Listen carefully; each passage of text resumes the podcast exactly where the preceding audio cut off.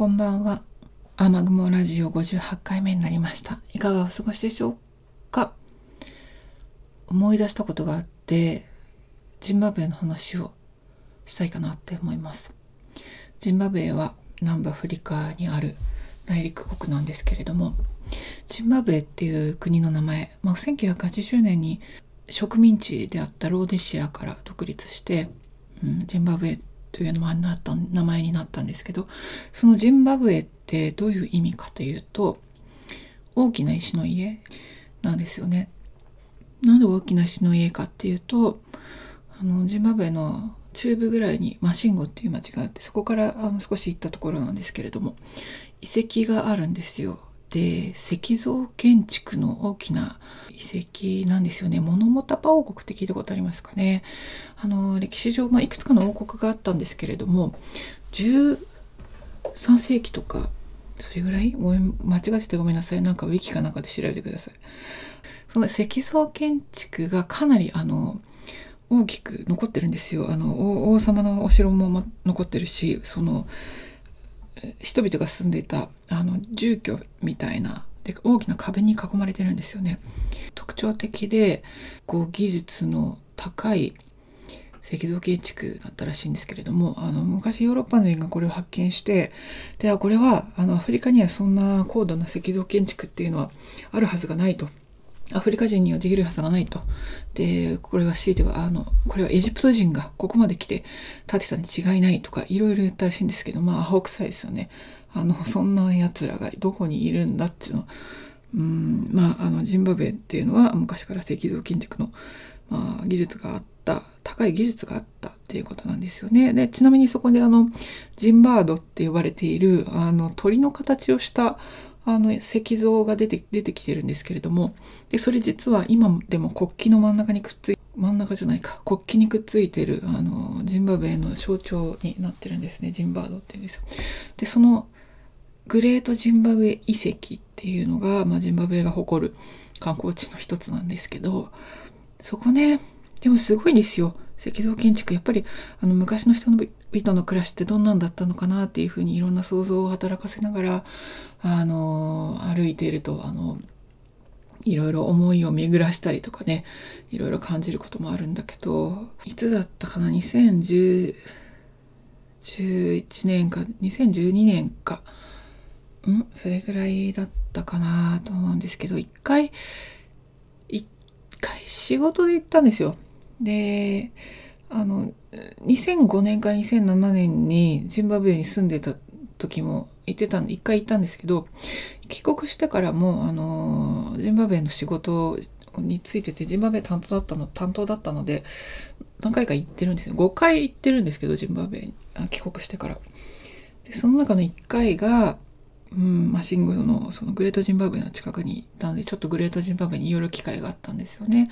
でそこでまあ、夜あのグレートジンバブエのすごく近くのホテルに泊まったんですけど、うん、まあ人と一緒に泊まってたんですね。あの専門家の女性と2人だったんですけど。で、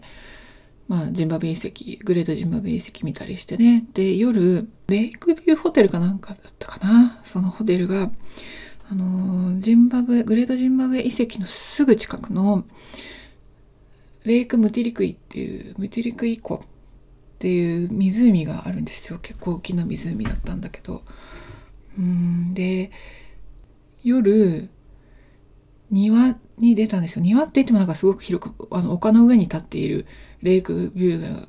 であの湖がよく見える、うん、ホテルで。でちょっとその専門家の女性と2人で夜のお散歩にお散歩って言っても本当にあの庭に出たぐらいですけど行ったんですよね。でそこからあの、ムティリクイ湖がパーッと見えるすごく眺めのいいところだったんですけど、で、夜ですよ。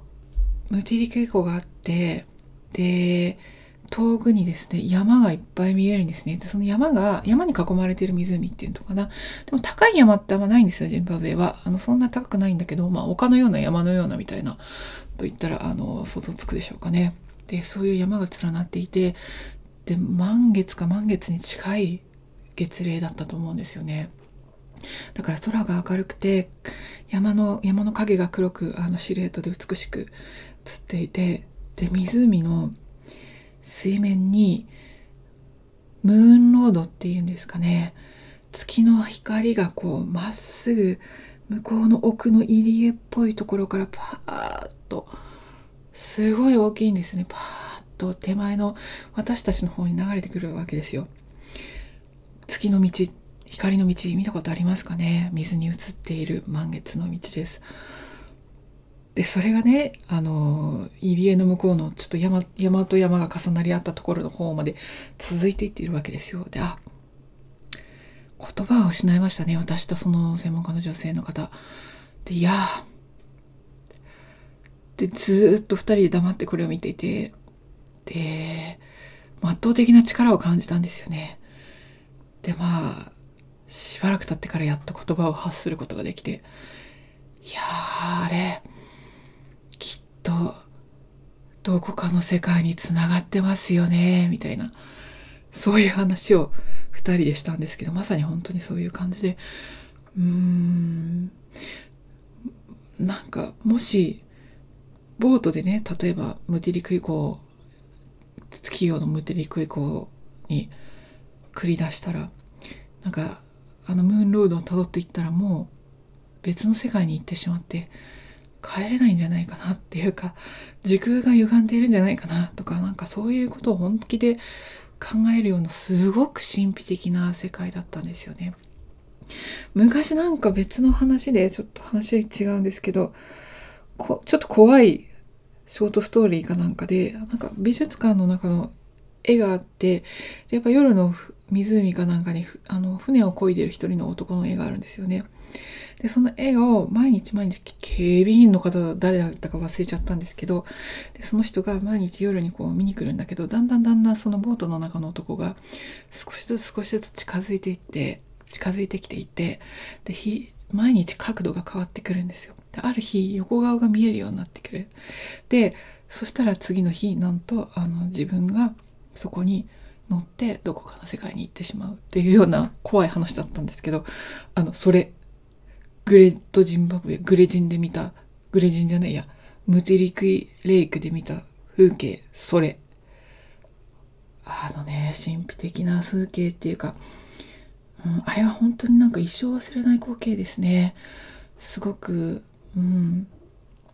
やっぱりパワースポットって言ったらちょっとなんかチャラいイメージがちょっとついちゃいますけど、本当にこう、国の中で、あのー、まあ、その地域の中で歴史的に大切にされてきた場所には、こう何らかの力があるんじゃないかなと。だから昔の人は、あそこに王国を建てて、石像建築っていう技術を駆使して、すごい要塞都市みたいなのを作った。なんかそういう風にしか思えないんですよね。だからやっぱりあの日ね、もしボートなんかないですよ。でも、もしね、ボートに乗っちゃって、月の光をの道を夜進んでいっちゃったら、私はここにいなかったかもしれません。などということを思いますが、今日ちょっとそういうことを思い出したので、えー、そういう話をしてみました。きっと皆さんにもそういう経験あるかもしれませんが、えー、私もジンバブエとかいろんなところで神秘的なものを見てきたような気がしますしそれを心の中で大切に持って生きておりますので時々ポロッとこのようにお話しするかもしれません。ということで今日はジンバブエのグレートジンバブエパワースポットで起きた神秘的な出来事の話でした。え私行方不明にならなくてよかったです。今も元気に生きています。ということで、最後までお聴きくださりありがとうございました。今日はそんな話をしてみました。雨雲ラジオ、瞳でございました。ごきげんよう。